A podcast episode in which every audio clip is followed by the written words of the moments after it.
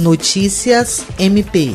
A Promotoria Especializada de Defesa do Meio Ambiente da Bacia Hidrográfica do Juruá, que possui atribuição na defesa do consumidor, protocolou o pedido para o imediato cumprimento da sentença por parte da Gol Linhas Aéreas para que esta retome os voos com chegadas e saídas para o município de Cruzeiro do Sul, suspensos há mais de quatro meses. No requerimento, assinado pelo promotor de justiça Iverson Bueno, o Ministério Público destaca que, em virtude da pandemia da Covid-19, foram realizadas alterações na malha aérea e a empresa Gol suspendeu a oferta do serviço público aéreo em Cruzeiro do Sul no final de março, motivada por questões econômicas. O promotor de justiça ressalta ainda no documento sobre o reiterado descumprimento da empresa, não apenas da concessão da Agência Nacional de Aviação Civil, ANAC, sobre o trecho até Cruzeiro do Sul, mas em especial o descumprimento da sentença judicial transitado em julgado que proíbe